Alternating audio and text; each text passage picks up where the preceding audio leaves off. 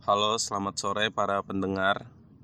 Eh, sekarang kalian lagi dengerin segmen obrolin dari Palapa Production, bengkel seni dan ladang kreasi anak-anak psikologi, khususnya anak psikologi UIN Jakarta. Mungkin ini bukan podcast paling bagus di bumi, tapi saya yakin ini podcast pertama yang diluncurin ke Mars. Nah, sekarang kita eh, bersama Gomail, sekarang kita bareng sama mahasiswa juga pengangguran masa pandemi namanya Haris Munandar silahkan Haris perkenalkan diri Ya, kenalin nama gue Haris. Gue mahasiswa di Psikologi UIN Jakarta angkatan 2018. 2018 gimana Haris rasanya kuliah online 2 semester Waduh. Kayak nggak kerasa banget ya. Kayak sebenarnya tuh mikir kayak gue mahasiswa bukan sih? Soalnya kayak kerjaannya ya udah kayak eh, apa namanya? Di kalau lagi kelas online cuma dengerin, udah kayak lagi nonton tau gak sih lu? lagi nonton Iya. lo hobi nonton tapi Riz Alhamdulillah gue dari dari SMP emang dari SD gue hobi sih Hobi. hobi nonton ke bioskop atau download download di Waduh. Indo yang bla bla bla itu tergantung nih kalau ada temennya ke bioskop, Ke bioskop tapi kalau ya. lagi kagak ada temennya apalagi kalau ka- kagak ada duit ya paling download downloadan aja lah kalau nggak ada. Paling juga berlangganan Netflix. Berlangganan itu Netflix. paling juga ini patungan sama temen. Potong- emang bisa ya patungannya bisa bisa. Jadi kalau ngakalinnya kan kalau misalkan beli di kayak di Shopee kayak di e-commerce lain itu kan kadang banyak yang ke hold sendiri Heeh. gitu. Nah jadi lu beli aja yang aslinya beli Mm-mm. langsung di Netflixnya. Nah cuma nanti di situ lu patungan. Di situ kan ada yang 186.000 ribu tuh. Ya nah itu lu patungan berempat ya paling lu kena 46 ribuan lah atau 50 ribu lah per orang jadi kan enak gitu dulu satu akun tuh bisa buat barang-barang apa gimana sih itu bisa bisa bisa maksimal itu 4 device Hmm. tergantung harga juga kalau lu kayak lu beli asli biasa 50.000 ribu ya dapat sendiri doang dan lu cuma Hmm. bisa pakai di HP tergantung harga anjir gue jadi kayak sales Netflix ya Gak apa-apa. Sem- Semoga lu bisa jadi SPG Netflix yang sukses ke depannya.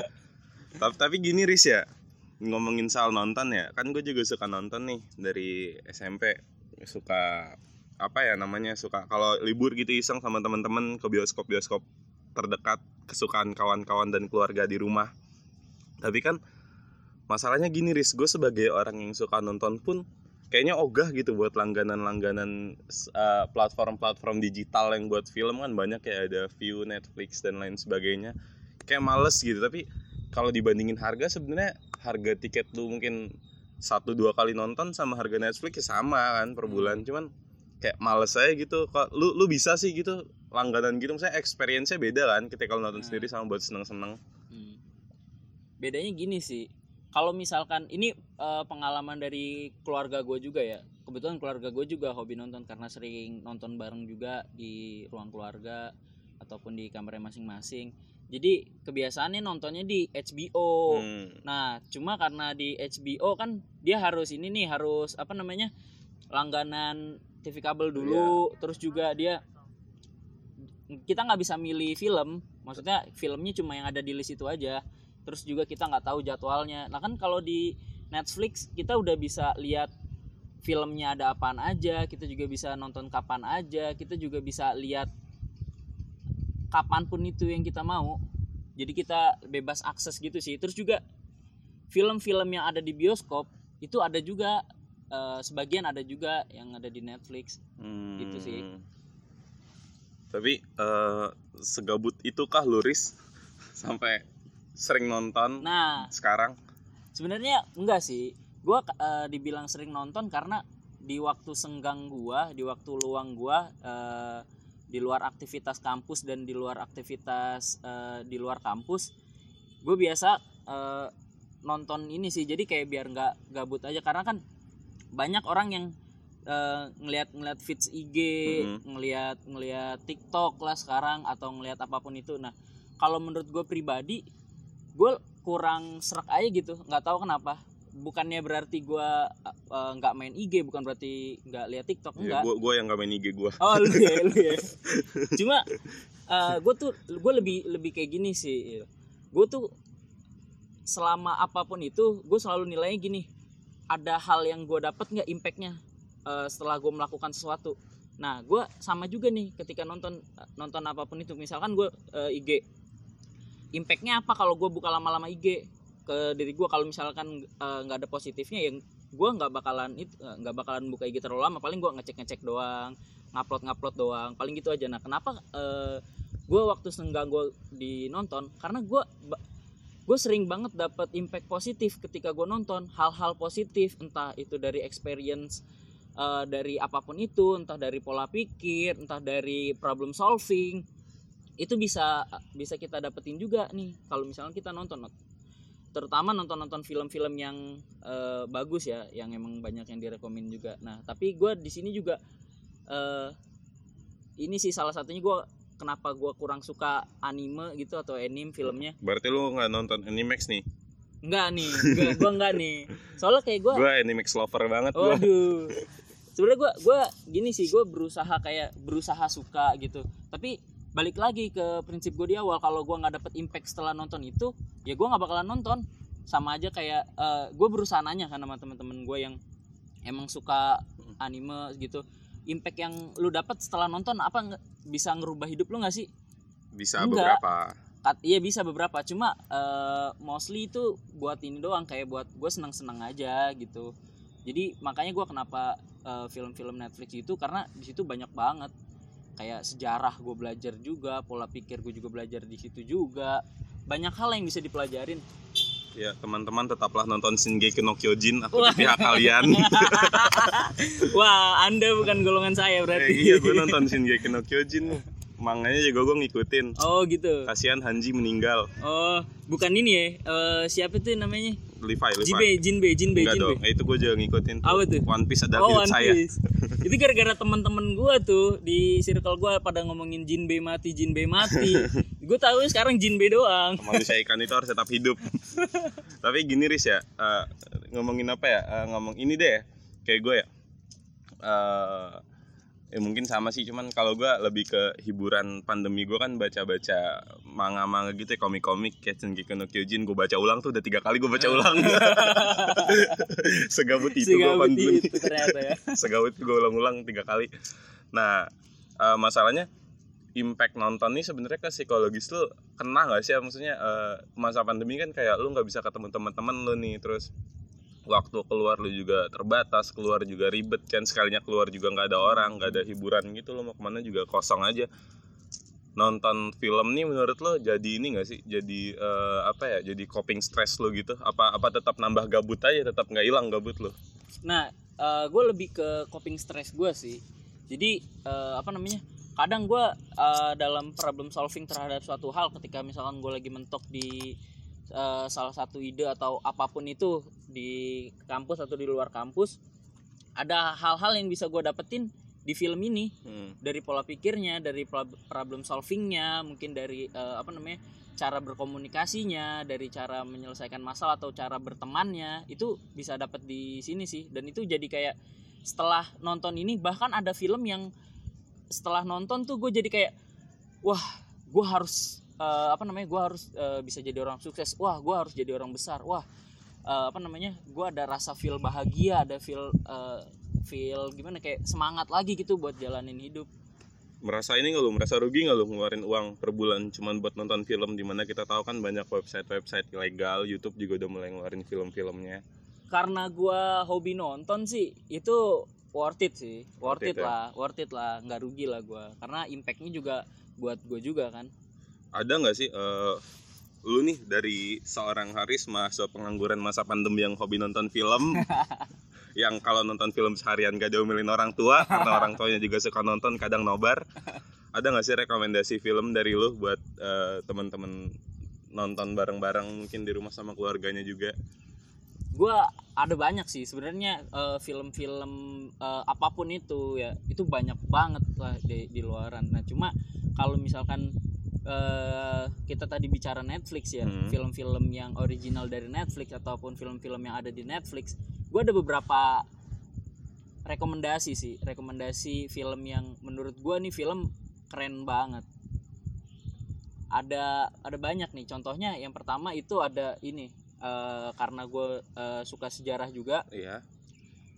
Gue hal eh, film pertama yang gua eh, tonton sampai habis dan gua sampai eh, apa namanya terpukau ya itu filmnya dari ini eh, apa namanya Rise of Empire Ottoman Oh, nah itu iya. film itu tuh ceritain tentang eh, Muhammad eh, Muhammad II atau bisa kita biasanya dipanggil itu Su- Muhammad Al Fatih Oh, tau nggak itu oke. perebutan Konstantinopel mhm. Nah itu kan eh, sejarah banget tuh. Nah eh, apa namanya? Itu sih rekomendasi gue sih kayak buat eh, yang nonton Netflix tapi sekalian pengen belajar eh, agama juga atau mungkin belajar sejarah itu bisa sih di itu tuh eh, Rise of Empire Ottoman itu tuh. Rise of Empire Ottoman. Iya. Kayak kayaknya ini nih ya, apa ada eh itu Ottoman bukan ya? Ada yang banyak komik-komiknya gitu yang Ottoman versus vampir versus Dracula ya bukan sih apa bukan ya? Oh, eh, gue kurang tahu sih itu kalau komik-komiknya. Intinya Ad- ada kalau- kayak gue sering-sering lihat. kalau atau kalau apa namanya Ottoman itu buat eh, apa namanya eh, dia nyeritain tentang perang di Konstantinopel sih perebutan karena di Konstantinopel kan hampir 1100 tahun itu nggak ada yang bisa naklukin. Hmm, Nah akhirnya ini bisa di- ditaklukin nih. masa jabatannya panjang Wah ya. masa jabatannya panjang banget deh itu. Itu nggak ada itu udah pemilu-pemilu lagi deh. Enggak deh. Nah, itu eh, nah selain itu ada nggak sih rekomendasi dari lo? ada sih eh, ada lagi eh, apa namanya kalau lu tahu itu ada di Netflix filmnya namanya Peaky Blinders Peaky Blinders. nah ini Peaky Blinders tuh menurut gua gokil banget sih gue taunya banget. ini sih, gue taunya Peaky Pix. beda dong itu Beda ya? beda Tapi aku suka menonton Peaky wah Pix. itu itu kan toxic gitu Enggak cringe. cringe cringe Iya, iya tapi gue juga suka sih aku nonton suka Peaky Pix. ya, gimana tadi? Peaky Blinder. Nah, kalau Peaky Blinders nih dia nyeritain tentang ini eh, apa namanya? Ada eh, veteran Heeh. yang dia eh, bikin sebuah usaha di ini eh, klannya dia ya di Hmm. marganya dia atau di keluarganya dia yang namanya Shelby. Mungkin Shelby. iya ini keren banget sih. Nah, keren banget nih keluarganya karena dia keluarganya kompak gitu dan dia ngejalanin bisnis dari eh, unit terkecil maksudnya dari lingkungannya dia, dari daerahnya dia. Kalau di di situ dibilang kan small hit. Nah, dari small hit di Birmingham akhirnya dia eh, bisa ekspansi ke Inggris, akhirnya bisa ekspansi juga eh, keluar. Tadinya kan dia kan eh, ini bisnis pacuan kuda, Hmm, judi. judi. Nah, iya. Nah, akhirnya dia bukan cuma itu aja. Nah, tapi dari pinternya dari yang gue suka dari Peaky Blinders ini nih pola pikirnya sama problem solving dari setiap masalah yang dihadapinya. Oh. Hmm, Dia kan mafia nih. Iya. Udah pasti eh, hu- dia berhadapan sama orang-orang yang pasti jauh lebih keras atau Iya. jauh lebih di atas dia ya Iya, kan. kriminal, Kriminal. pencopet, Wah, itu- preman pasar. Waduh, itu banyak banget dah. Nah, eh, cara problem solvingnya dia dari cara dia eh, apa namanya mengambil langkah-langkah, mengambil keputusan ini di luar masuk apa nggak masuk akal sih, kayak keren banget. Nah, jadi gitu. Terus dia eh, ekspansinya dari bayangin aja nih, dari eh, small hit Hmm, uh, lingkungan kecil terus dia uh, ekspansi ke Birmingham sampai keluar dan itu semuanya dilakuin uh, dengan dikitnya pertumpahan darah. Hmm. walaupun ada ada ada pertumpahan darah ada uh, ada beberapa juga yang mati. Nah tapi di sini nih di film ini dia menceritakan bukan yang biasanya kita mafia tahu. Itu kayak yang perang-perangan bedil-bedilan nih. Terus uh, ribut-ributan lah nah kalau ini ada ribut-ributannya ada juga tembak-tembakannya tapi ini dikit. Dia lebih main ke otak nih lebih ke adu strategi. Nah strategi-strategi yang dikeluarin dari keluarga Shelby ini ini yang bisa matahin strategi-strategi dari eh, lawan-lawan bisnisnya ini. Nah makanya dia bisa sampai eh, keluar bisnisnya. Terus juga hal yang paling gokil juga sih di sini bayangin aja nih eh, veteran terus dia eh, seorang mafia nah tapi dia dapat gelar kehormatan di Inggris Hmm. dapat OBE OBI, gue taunya Obi-Wan Kenobi. gitu sih jadi kayak wah keren banget sih ini Oke oke oke. Cukup cukup keren. Jadi lu ngelatih ini ya. Sebenarnya lu ngelatih ini sebenarnya apa? eh, ngelatih problem solving decision making lu lewat film ya lewat Iya. hobi Bisa dijadiin eh, skripsi nih. ya? bisa Bisa. anda harus jadi responden Gue denger denger lu lagi pusing skripsi kan. Saya lagi musingin judul ini nggak tahu judul apa Bisa ntar paling lu car, eh, apa namanya nanya-nanya aja film-film ke gua kali ada yang bisa lu jadiin judul skripsi. iya iya iya. Sa- sama ini Riz eh, apa ini gua nggak nggak ini sih gua nggak nggak nonton Netflix sih cuman kemarin hype banget apa ya yang ini topengnya Money Heist ya Oh, Money Heist. Iya kan Ah. kan nggak tahu sih film-film yang pakai topeng gitu ya, biasanya ikonik sih Iya, sama kayak film ah, ini V for Vendetta kalau tahu dulu. Oh iya iya V iya. Vendetta kan dia soal ini juga tuh Heeh. eh, apa revolusi juga revolusi Inggris kalau nggak salah. Habis itu ada film apa lagi yang pakai topeng ya?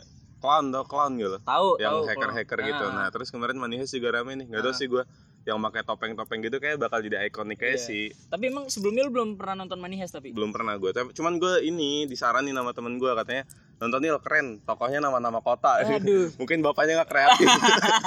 Anaknya dikasih nama kota. Ini eh, salah satu yang yang masterpiece banget sih, film yang masterpiece banget. Mhm. Kenapa tadi gua nggak eh, rekomen di awal? Karena menurut gua ini film harusnya udah semuanya udah pada tahu nih, udah pada Hmm. nonton karena martes, mar- masterpiece banget. Ini film gila banget sih. Asli di mana eh, apa namanya? Bener tuh nama-namanya tuh kota-kota, ada Denver, ada Tokyo, Moskow. Nah, kenapa nama-namanya bisa kota-kota gitu? Karena di Heist ini di, di- dia punya aturan. Dia Hmm. punya aturan kalau semua eh, yang bergabung dalam tim itu itu nggak boleh eh, tahu kepribadiannya masing-masing. Maksudnya Hmm. eh, apa namanya kayak eh, nama asli lu siapa, lu sebenarnya lu tinggal di mana, kepribadian itu, data-data pribadi itu itu nggak boleh di share karena bakalan jadi eh, apa namanya identitas rahasia gitu. Terus ini kan film kan menceritakan tentang ini ya eh, nyeritain tentang perampokan eh, uang. Iya. Nah, cuma di sini nih gue bener-bener kayak nggak habis pikir banget. Ini kayak eh, pasti banyak orang juga yang unexpected bakal bisa kayak gini. So- soalnya eh, yang gue tahu dia di Spanyol Mhm. itu kan eh, ini kan diangkat dari series eh, TV ya di Iya. Spanyol. Nah itu kurang animonya kurang. Nah tapi pas dinaikin di Netflix ini tuh gila banget. Ini bener-bener pecah banget nih film. Sampai wah pas Money Heist season 4 kemarin keluar Mhm. Wah itu rame banget kan hampir lu setiap eh, ngebuka IG itu kayaknya money heist money heist money heist Iya. terus kayak sampai ada filter filterannya gitu nah kerennya di film ini tuh Il ya. Jadi strategi strategi dia dalam ngerampok uang tuh bener-bener nggak masuk akal dan itu udah terperinci dengan jelas. Dan di sini epic banget sih si profesornya. Dia kayak eh, main catur tapi dia eh, udah tahu gitu langkah-langkahnya ke depannya. Bahkan 15 langkah ke depan dia bakalan kayak gimana dia bakal dia tahu tuh.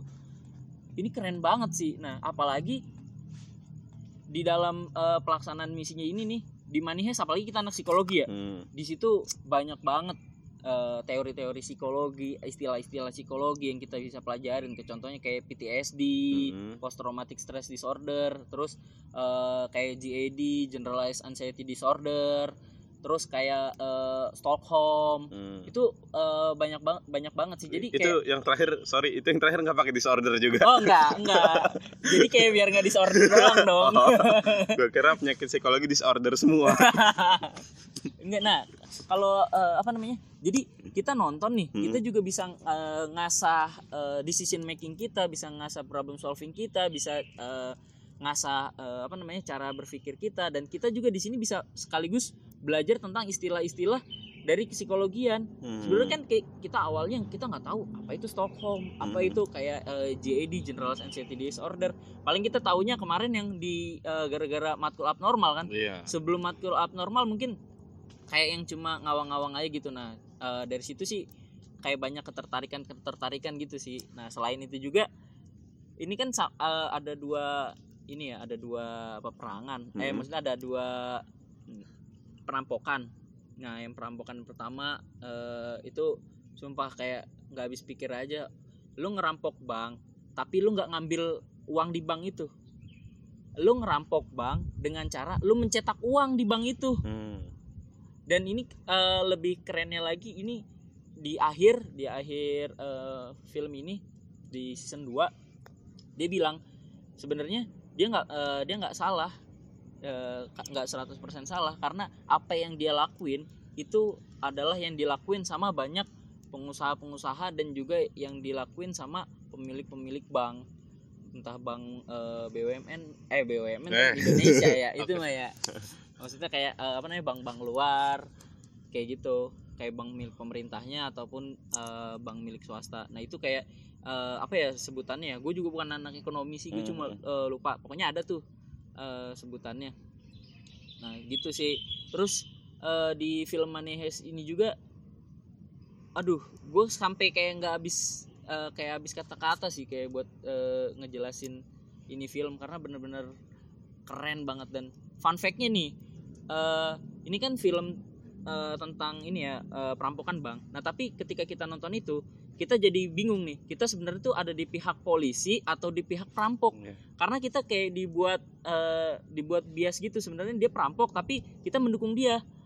Karena eh, niatnya dia juga eh, selain untuk eh, kepentingan pribadi tapi untuk dibagikan kepada rakyat juga. Jadi kayak Robin Hood juga lah bisa dibilang. Ini film poli ini polisi maling yang dimodernkan ya. iya polisi maling yang dimodernin gitulah soalnya eh, apa namanya lu kalau nonton film ini selama film itu berjalan lu pasti bingung lu sebenarnya ada di posisi mana sometimes lu eh, berada di posisi eh, polisi sometimes lu eh, berada di posisi si perampok jadi gitu jadi eh, apa namanya ini tergantung asumsi kita aja dari eh, pas kita nonton Money ini Hmm. Eh, ada lagi nggak film-film yang lo habisin selama pandemi?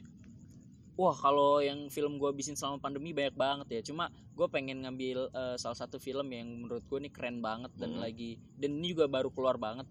Itu namanya The Social Dilemma. Sosial dilema. Iya, Social Dilemma. Lu eh, itu pernah eh, denger ini eh, kebingungan milih jurusan. Wah, Bukan. bukan dong. Dilema sosial ini bisa ya, bisa. ya? Bisa. Bisa. ya gimana tuh? Nah, lu pasti kayak eh, denger lah soalnya ini eh, lagi hype juga nih nih film karena bagus banget dan relate juga buat Hmm. kita yang eh, anak muda terus juga eh, generasi Z juga terus eh, apa namanya yang eh, dari kita kecil sebenarnya kita udah dihadapkan dengan eh, gadget ya walaupun eh, kalau misalnya di seusia kita nih Hmm. pas masih eh, TK SD sih masih belum ya paling Iya, SD ke SMP ya baru nah cuma kan kita masih di dalam golongannya juga nah eh, di film ini dia tuh nyeritain tentang bagaimana media sosial atau internet eh, kayak eh, media sosial kayak Facebook, Instagram, Pinterest, Twitter, Line, eh, WhatsApp dan segala dan segala macamnya itu eh, mempengaruhi kehidupan kita. Hmm. Malah bukan mempengaruhi, jadi kayak eh, mendominasi kehidupan kita. Jadi sebenarnya eh, hal positif banyak banyak banget hal positif yang bisa kita ambil dengan kemajuan teknologi sekarang. Kayak eh, sekarang lebih deket nih eh, apa namanya menjauhkan yang dekat. Terus kalau ada informasi-informasi dari luar negara eh, luar negara kita itu jauh lebih gampang aksesnya. Terus eh, komunikasi jauh lebih mudah apa pun itu. Pokoknya sekarang kita akses dengan mudah. Nah tapi di sini eh, harus kita sadarin bahwa ada negatif-negatifnya dari eh, bersosial media. Dan Hmm. ini yang di share nih yang di share di film ini. Dan itu juga ada pakar-pakarnya dari eh, apa namanya kayak presiden Pinterest ada dari eh, salah satu ahli dari Facebook dari Instagram dan lain sebagainya. Dia eh, bilang kalau sebenarnya ini bagus eh, sosial media. Nah tapi dalam pengelolaannya eh, dan dari pemakaiannya ini arusnya nih semakin lama semakin negatif. Hmm. karena yang kita tahu kayak ini deh eh, kita dalam lingkup eh, nasional ya dalam lingkup nasional banyak banget nih di Indonesia terutama propaganda-propaganda yang ada di perpolitikan kemarin nama pas Jokowi Maruf Amin nama Prabowo Sandi ada cebong kampret ini segala macam dan itu sebenarnya dilandasin eh, kuatnya di mana? Di media sosial kan?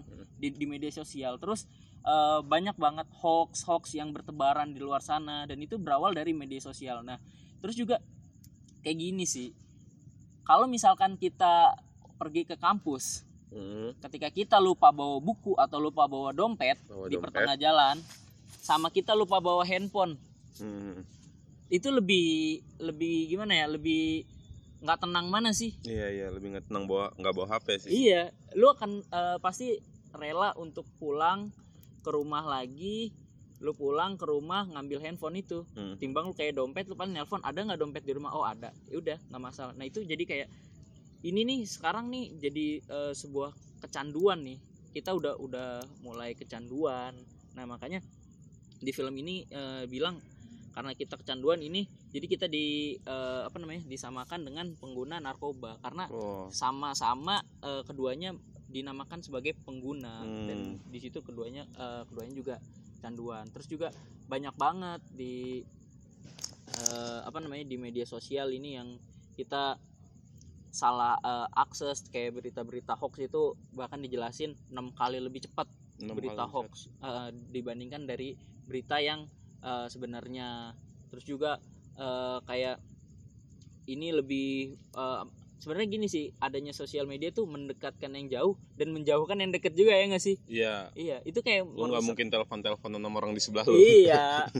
Jadi kayak banyaknya sosial media terus eh, jadi kayak banyak orang sekarang kayak nongkrong tapi dia main malah main HP Hmm. Nah, terus tapi lebih parahnya lagi nih sisi negatifnya dari eh, apa namanya sosial media nih. Banyak eh, standarisasi yang ada di kehidupan sekarang itu berdasarkan dari sosial media. Kayak contohnya gini, ketika lu ngebuat sesuatu atau ketika lu memposting sesuatu, lu eh, diterima apa enggaknya itu lu pasti ngeliat likes-nya. Hmm. Ini banyak nggak sih eh, yang like? Kalau lu like-nya dikit, pasti lu kayak ah berarti ini pada nggak suka nih sama gua nih iya iya pada nggak eh, pada nggak respect nih sama gue nih pada ah gitu dah pokoknya overthinkingnya makin parah tuh apalagi kayak sekarang eh, banyak banget kan kayak eh gue insecure nih gue insecure sama dia nih aduh gue insecure banget nih khususnya kayak cewek-cewek banyak gitu karena standar kecantikan yang dibuat di sosial media itu tinggi banget Hmm. sebenarnya gue di sini mau bilang lu semua yang cewek lu semua cantik dengan eh, cara lu sendiri yang cowok semuanya juga ganteng dengan caranya sendiri tanpa harus tanpa VS kok kamera Nah, tanpa face ke kamera udah. Intinya udah pede aja selagi kita alhamdulillah sehat, kita alhamdulillah nggak ada kekurangan, ya udah. Eh, karena semuanya punya kelebihan masing-masing.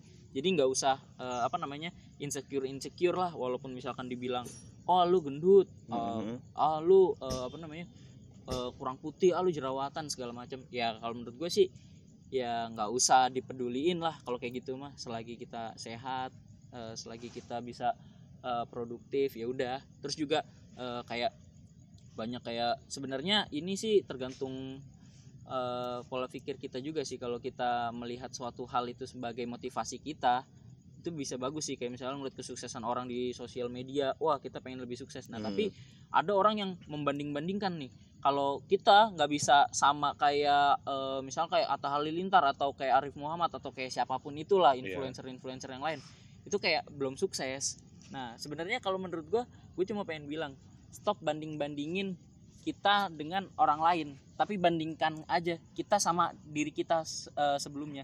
Apakah diri kita hari ini lebih baik dari diri kita sebelumnya? Dan apakah diri kita eh, besok akan lebih baik dari diri kita sekarang? Hmm. jadi lebih baik membandingkan diri sendiri aja. Jadi gitu sih untuk eh, menghindari insecure insecure gitu. Nah ini film makanya eh, keren banget dan kayak harus ditonton nih. Must watch this dah pokoknya. Iya, untuk untuk kita semua. Kita semua kan kecanduan HP iya termasuk gue sih. Iya siapa yang Iya. gak ya kecanduan? Makanya di sini kita harus ini ya harus bisa pinter-pinter memilih informasi mana yang eh, yang benar dan informasi mana yang hoax dan in- dan apa namanya eh, kapan kita harus make eh, handphone dan kapan kita harus nggak make sosial media juga kapan kita harus ngikutin tren kapan kita harus ada rem di situ. Hmm. gitu. Oke ta- ada lagi mungkin dari Luris paling kayak kalau gue ceritain semuanya ya Hmm. kayaknya ntar 10 episode podcast isinya reviewan film gue semua. reviewan dari Haris karena Iya. iya, karena lu mahasiswa gabut Tris lu lu lu orang Netflix. Semoga Haris kerja di Netflix lulus. Waduh semoga Aris punya perusahaan punya saham di Netflix dong. Gitu dong. Iya nggak usah lu kerja aja sih Tris. Jangan punya saham ntar lu ngatur-ngatur. Kalau ini terakhir dari lu?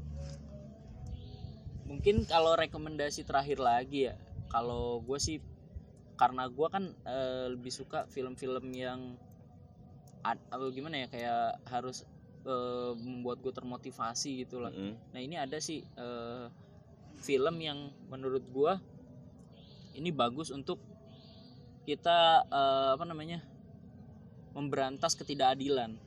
Hmm. Soalnya ini film bagus banget. Kar- eh, filmnya itu Snowpiercer. Nah, Snowpiercer. Snowpiercer. Jadi film ini tuh eh, menceritakan tentang dia ada sebuah kereta di mana kereta itu menjadi penyelamat di eh, iklim nanti diceritakan itu iklimnya itu benar-benar ekstrim banget minus berapa derajat dan itu kayak eh, lu sampai kena anginnya dikit aja lu bakalan mati karena itu saking sedinginnya itu. Nah itu bisa di apa namanya hidup cuma di dalam kereta itu. Hmm. nah nah tapi di dalam kereta itu di situ kayak ada eh, gerbongnya panjang kan. Nah tapi di sini ada pengklasifikasian. Jadi kayak gerbong eh, pertama gerbong depan itu buat orang-orang yang kaya donatur donatur donatur tinggi. Dan fasilitasnya itu gila banget kayak bener-bener beda banget. Kayak surga aman neraka lah dibanding sama yang lainnya. Soalnya di situ ada taman lu eh, fasilitasnya bagus. Bahkan lu kalau mau buah itu lu tinggal metik sendiri. Hmm. ada tamannya. Di situ keren banget. Eh, nah tapi di situ nggak rata nih. Di gerbong kedua dia eh, ada penurunan-penurunan fasilitas. Dan di gerbong ketiga eh, dia dia mendapatkan fasilitas itu juga. Nah cuma dia jadi peker- pekerja buat eh, apa namanya gerbong satu dan gerbong dua. Nah lebih parahnya lagi di sini ada gerbong akhir di mana di sini disebut eh, tail atau Hmm. ekor. Nah di sini tuh udah mana bau sempit gelap dikasih makan seadanya. Ini kan nggak adil banget kan? Padahal dia cuma satu eh, satu kereta yang sama. Tapi di situ perbedaannya benar-benar jelas banget. Nah di sini ada salah satu revolusionernya dari ekor. Hmm. nah dari gerbong ekor ini eh, ada yang rambutnya gimbal gitu. Ini keren banget. Nah dia eh, sebenarnya dia itu orang eh, ini detektif yang mencahin masalah-masalah di eh, apa namanya di gerbong itu. Dan itu dia pertama kali dia diangkat sama eh, si penjaga keretanya. Penjaga keretanya dia eh, dia ngebuat si si siapa sih ya namanya gue lupa pokoknya yang eh, rambutnya gimbal ini dah. Dia ngajak buat menyelesaikan kasus di gerbong eh, pertama kasus pembunuhan.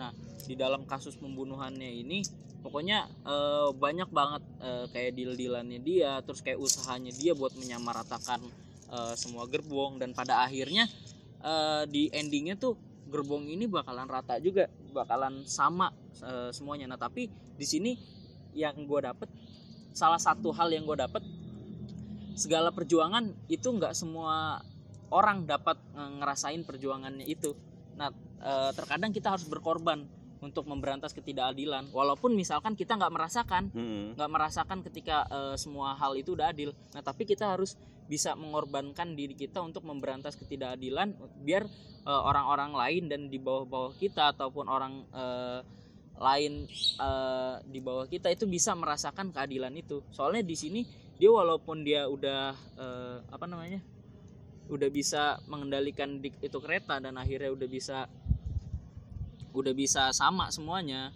fasilitasnya. Nah ada orang-orang yang meninggal di pertempuran. Sama halnya kayak eh, ketika pahlawan-pahlawan Indonesia banyak yang eh, belum pernah merasakan kemerdekaannya karena harus eh, meninggal di eh, medan perang. Nah, itu sama kayak jadi kita eh, lebih menghargai mereka dan juga eh, mereka yang yang meninggal kan eh, yang meninggal di pertempuran kan eh, di situ udah ada pengorbanan yang harusnya sekarang kita ini gua eh, gua lebih suka kayak gini sih film yang udah gua dapet langsung gua aplikasiin di kehidupan kayak eh, gua langsung gua korelasi Lu gitu langsung sih ini apa beli saham kereta api. Waduh, enggak. enggak sih. Jadi kayak eh, apa namanya? Kayak gimana kita harus eh, menghargai Hmm. eh, apa namanya pahlawan dan pahlawan juga harus berkorban kepada yang lain. Gitu sih Oke, paling. Oke, tadi teman-teman kawan-kawanku dari Mars tadi eh, revi- eh, rekomendasi film dari Haris tuh bisa buat ditonton biar nggak gabut-gabut banget lu pada pandeminya.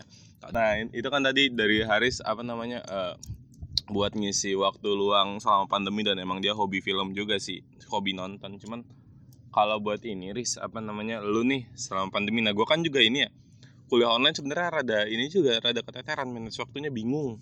Nggak ngerti lah gue soalnya ya segala macam lah. Nah buat maba-maba juga mungkin belum ngerasain kuliah online. Mungkin uh, butuh tips-tips juga manage waktu. Gue yang mahasiswa akhir aja masih butuh. Nah kalau lu manage waktu lu selama pandemi kuliah online tuh gimana sih Riz? Nah kalau uh, gua sih ngurus uh, apa namanya uh, manage waktu gua selama perkuliahan pandemi ini, gua lebih ini sih, gua lebih uh, uh, bahasanya ngaktifin ya, ngaktifin. Ngaktifin ya. Iya, tapi Ada tombolnya ya? Iya. tapi kalau uh, apa namanya, gua lebih cenderung nge ngebiasain nih buat tips uh, teman-teman semua, uh, biasain untuk di online ini hindarin banget prokrastinasi. Apa tuh? Aduh. Mau tahu prokrastinasi apa apa? enggak, enggak. Mau tahu prokrastinasi? Tunggu ya. episode selanjutnya. Tuh? jadi prokrastinasi itu adalah eh, eh, menunda-nunda ke- pekerjaan. Hmm. Nah, jadi eh, di sini saran dari gua eh, ke teman-teman semua kalau eh, apa namanya selagi kuliah online ini biasain eh, kalau gua sih pribadi ada office hour ya. Kalau anak eh, orang-orang yang karyawan tuh ada office hour tuh ya. Ada jam kerja. Oke. Kalau chat dosen juga ada jam kerja. Nah, gue di sini juga eh, mengaplikasiin office hour ini sih. Jadi kalau misalkan eh, udah ada tugas nih, misalkan tugasnya di hari Senin kan kuliah gue kan Senin sampai Kamis ya. Iya, keren Nah. juga lo. Kuliah eh, office hour gue nih, ini udah gue set hari Senin sampai hari Kamis. Hmm. Nah di luar itu eh, udah gue udah nggak mau berurusan lagi sama perkuliahan kalau oke. emang eh, apa namanya emang nggak ada hal yang mendesak kayak kerja kelompok di luar itu kan di luar eh, jadwal gue juga kan kalau kayak gitu. Nah kalau gue sih pribadi kalau setiap apa pun itu ada tugas di hari Senin ada tugas, gue lebih biasa eh, sekarang gue biasa selesain di hari Senin itu juga Hmm. jadi eh, apa namanya ya itu itu jam kerja gue lah ibarat kata jam kerja gue di hari Senin itu gue ada tugas dari atasan buat nyelesain tugas itu dan deadline ya walaupun minggu depan tapi gue ngesetnya jadi hari ini. Soalnya gini kalau kita ngeset eh, apa namanya oh ini deadline-nya masih lama. Gue yakin banget itu prokrastinasinya tinggi banget. Kayak ya udah ntar ntar ntar aja. Nah kalau gue tuh eh, cenderung kayak walaupun gue bisa nunda-nunda terus gue entar-entarin terus tapi eh, selagi gue entarin terus di situ ada yang eh, aktivitas gue kayak ada yang ngeganjel gitu. Selanjutnya selanjutnya eh, ke depannya. Jadi kayak aduh ada ini lagi tugas gue belum kelarin. Jadi kayak gue pengen ngilangin rasa-rasa ini tuh. Hmm. jadi eh, apa namanya selesain langsung tugasnya. Kalau misalkan ada tugas di hari Senin selesain Senin. Kalau gue biasa ngeset langsung malamnya eh, deadline. Semua tugas gua tugas individu ya itu deadline-nya sih malam itu juga. Jadi kalau misalkan ada tugas di hari Rabu ya malam eh, Rabu gua harus udah ngumpulin. Jadi itu biar nggak numpuk sih biar kayak eh, gua di hari-hari eh, selain office hour itu biar bisa ngembangin eh, hal-hal lain di eh, di luar perkuliahan gitu Oke oke Riz. Oke Riz, nah itu kan eh, lu manage waktu kuliah lu ya. Nah kan lu manage-nya tuh Senin sampai Kamis kan, berarti ada ini apa 9 to 5 lu sendiri tuh Iya. waktu kerja lu sendiri. Nah cuman sampai Minggu kan libur nih. iya Nah cuman kan beda sama kayak kuliah yang offline ya lu eh, ada kesibukan kepanitiaan, lu mungkin ikut komunitas apa, komunitas apa, ini itu ini itu. Nah Gak mungkin dong lu kerjaan lu itu ada berapa ya? 24 kali 3 72 jam nggak mungkin lu Waduh, habisin hidup lu di Netflix iya, kan. iya Nah, ya lu ngapain aja sih kalau kayak gitu? Mungkin saran buat kita-kita juga nih. Nah, eh, kalau gue biasanya kayak gini sih. Eh, ini kita sharing aja ya, bukan maksudnya menggurui eh, apa namanya kayak sharing aja lah apa yang gue lakuin mungkin bisa eh, teman-teman lakuin juga. Nah, jadi di dalam waktu-waktu senggang gue emang gue biasanya eh, nonton Netflix. Nah, tapi Mhm. itu waktu senggang gue di dalam kesenggangan gue Oke. adalah itu itu tuh bener-bener kayak udah senggang banget Heeh. baru gue nonton nah s- kalau misalkan eh, sebelum nonton itu hal-hal eh, ada mm, kalau gue pribadi ada empat hal yang harus gue lakuin ketika waktu gue eh, waktu senggang khususnya Hmm. kayak di pandemi kayak gini kan kayak kita mau eh, nge-explore diri kita keluar eh, kalau gue kan eh, cenderung ekstrovert ya. Gue kayak pengen langsung keterjun ke lapangan. Gue pe gue pengen langsung eh, explore apa pun itu hal-hal yang gue suka. Cuma kan karena ini nggak bisa di lapangan jadi gue ngekerucutin ada empat aspek sih. Empat aspek yang harus eh, kita isi di Mhm. pandemi ini. Jangan sampai eh, kita kosong lah kita nggak isi. Nah yang pertama di sini eh, apa namanya kita harus bisa eh, nyediain waktu buat ngupgrade skill kita. Hmm. skill apa pun itu entah eh, dunia per, eh, per- fotografi dunia editing dunia eh, apa namanya eh, drawing gambar modeling apa pun itu pokoknya yang ber- berurusan sama skill. Nah itu. Nah abis itu ada eh, aspek yang harus di harus kita gali lagi nih yaitu eh, aspek kognitif kita gimana cara eh, kita berpikir terus juga eh, segi keilmuan kita udah sampai mana terus ada hal-hal apa yang belum kita tahu dan itu kita gali juga. Nah itu juga bisa kayak baca-baca buku dan lain sebagainya. Nah terus eh, aspek yang ketiga itu ada eh, ini. Kalau kita hubungan kita sama manusia hubungan kita sama diri kita pribadi tapi kita nggak boleh lupain hubungan kita main di atas Hmm. bukan pohon dong Lovebird. bukan bukan bukan Bapak gue seneng banget melihara lovebird. Oh gitu. Tapi yang yang maksud gue di atas ini eh, apa namanya? Ini hubungan kita sama Tuhan, Hmm. sama Allah. Nah, jadi ini juga harus di apa namanya? di harus diperha- diperhatikan dan harus disediakan waktu. Terus yang terakhir adalah ini eh, apa namanya? Kita menjaga kebugaran kita fisik kita dengan cara belo- berolahraga. Nah, jadi dari empat ini biasanya gua eh, apa namanya? gue luangin waktu gue ini misalnya ada 24 jam 8 Hmm. jamnya eh, dipakai buat tidur Hmm. ya kan nah ini nih gue biasanya gue selalu nyelipin di senggang eh, waktu selain waktu tidur gue itu kalau misalkan emang nggak ada kuliah ini eh, harus ada nih empat ini nih biasanya gue eh, kalau olahraga itu biasanya gue satu jam eh, sehari. Satu jam sehari biasanya gue dilakuin kalau nggak pagi. Kalau pagi misalkan capek banget kayak atau eh, bantu-bantu rumah atau ada urusan apa pun gue biasanya sore. Nah terus eh, itu sejam. Nah terus eh, ngupgrade skill nih. Nih ngupgrade skill gue eh, tentatif sih antara 40 sampai 60 menit lah sehari. Nah cuma biasanya eh, gue eh, ngeset di jadwal gue tuh sejam. Nah sejam. Terus selanjutnya itu eh, ini buat ngasah keilmuan kita buat ngasah kognitif kita itu biasanya gue ngabisin waktu karena eh, mungkin kalau misalkan segala hal yang berurusan sama kognitif atau ilmu gitu eh, mungkin kita akan cenderung lebih cepat eh, gimana kayak full gitu lah nggak sih? Mhm. kayak otak kita full gitu. Ya paling gue di sini setnya paling kayak 45 menit. Nah terus eh, sama kayak buat hubungan kita sama Allah kayak kita eh, ngafalin Quran atau kita ngafalin doa-doa ataupun kita mempelajari gimana sih eh, sebenarnya eh, value dari kita sholat tuh kayak gimana esensinya dari kita sholat itu kayak gimana itu kita bisa pelajarin.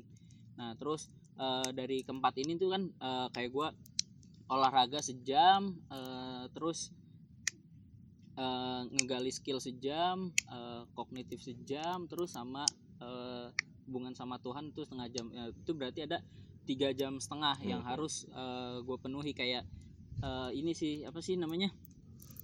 To do listnya lah setiap To-do list. hari to do listnya. Karena di sini yang eh, yang menurut gue nih bener-bener penting banget. Soalnya eh, empat aspek ini yang menurut gue bakalan jadi kunci ke- gimana sih kita ke depannya kita gitu jadi Oke, oke. eh, apa namanya kita harus eh, ngembangin skill-skill kita kita harus eh, ngembangin eh, pola pikir kita daya pikir kita terus sama kita harus eh, apa namanya menyehatkan badan kita dan jaga hubungan sama Allah juga nah itu bisa diisi di eh, waktu eh, senggang nah itu kan ada tiga jam setengah Hmm. tuh nah sisanya itu baru deh bebas deh Baru dia bebas. mau main game kek mau eh, apa namanya mau nonton itu eh, bebas nah karena soalnya eh, empat aspek itu harus eh, udah udah terpenuhi Oke, Nah, jadi gitu. itu adalah waktu senggang Haris dan senggangnya yang senggang adalah Netflix.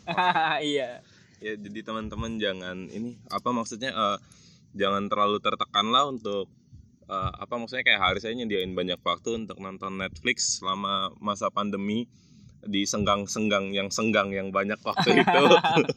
Jadi teman-teman jangan ini juga apa misalnya teman-teman hobi ngegambar atau hobi apa, jangan takut dinilai nggak produktif ketika teman-teman coba hobinya cuma nonton YouTube atau dengerin musik ya. Lakuin aja yang penting teman-teman nggak stres gitu di pandemi. Iya, iya.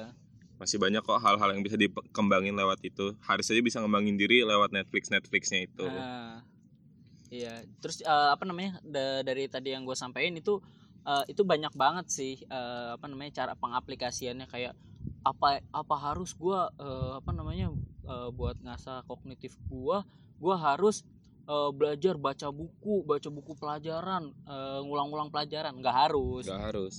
nonton YouTube pun Mm-mm. kalau misalkan isinya itu eh, apa namanya isi dari tontonan kita itu eh, eh, terkait dengan hal-hal yang eh, melibatkan kognitif itu lebih dalam itu bisa banget Bisa kayak ya. eh, apa namanya gue juga kadang eh, misalkan kayak lagi males baca terus eh, apa namanya gue ngelihat ngelihat tuh eh, apa namanya kayak studi kasusnya quarter life crisis kayak Hmm, gimana hmm, hmm. sekarang kan lagi itu terus juga banyak juga kan di YouTube nah Iya, iya. salah satu eh, apa namanya channel YouTube eh, favorit gue sih ini satu persen tau gak? Oh iya tahu ya karena 100%. eh, relate banget sih Iya. eh, apa namanya eh, sama psikologi terus juga kayak banyak hal-hal yang gue dapat dari situ buat ngasah juga. Terus juga kayak misalkan kayak mau upgrade skill nih nggak harus kita eh, ngapain gitu. Kayak kita ngegambar atau eh, nga- apa pun itu tuh juga bisa kayak upgrade skill sih.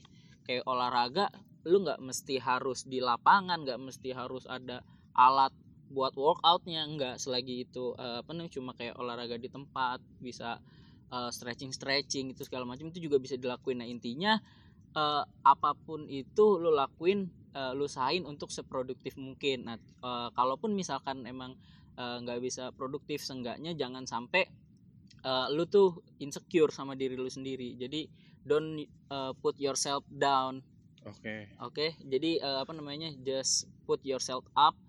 Jadi buat teman-teman semua kayak udah eh, COVID ini emang ada dan COVID ini berkelanjutan sampai saat ini malah sekarang PSBB total lagi kan. Iya, iya. Kondisinya berubah eh, apa pun itu berubah, stop denial lagi, stop eh, apa namanya menyalahkan keadaan lagi stoplah udah singkirin itu sekarang fokus kita adalah menghadapi covid ini gimana menghadapi new normal ini gimana menghadapi hidup ini gimana ke depannya jadi udahlah nggak usah menyalahkan keadaan lagi tugas kita beradaptasi ke depannya jangan sampai kita kalah sama keadaan.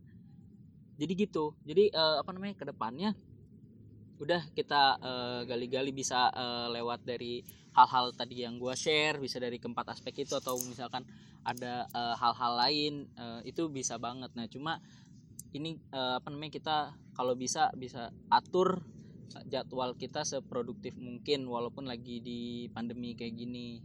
Kalaupun misalkan nggak bisa produktif juga sekedar kayak nonton ngegame itu nggak apa-apa asalkan itu nggak ngebuat kalian stres di rumah gitu Oke, nah itu tadi udah dapat tips-tips dari Haris ya. Nah, yang penting pokoknya teman-teman jangan stres di pandemi. Teman-teman bebas ngelakuin apa aja.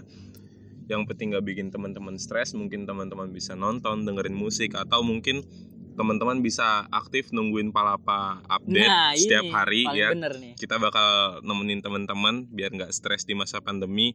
Kita bakal bikin life hack, life hack, cara-cara enjoy menghadapi hidup. iya Nonton Netflix salah satunya. iya iya ya eh, sekian palapa podcast hari ini nah, eh, segmen ngobrolin kita cukupkan ngobrolin bareng Haris mungkin kita bakal ngobrolin sama orang-orang eh, yang hidupnya enjoy lainnya.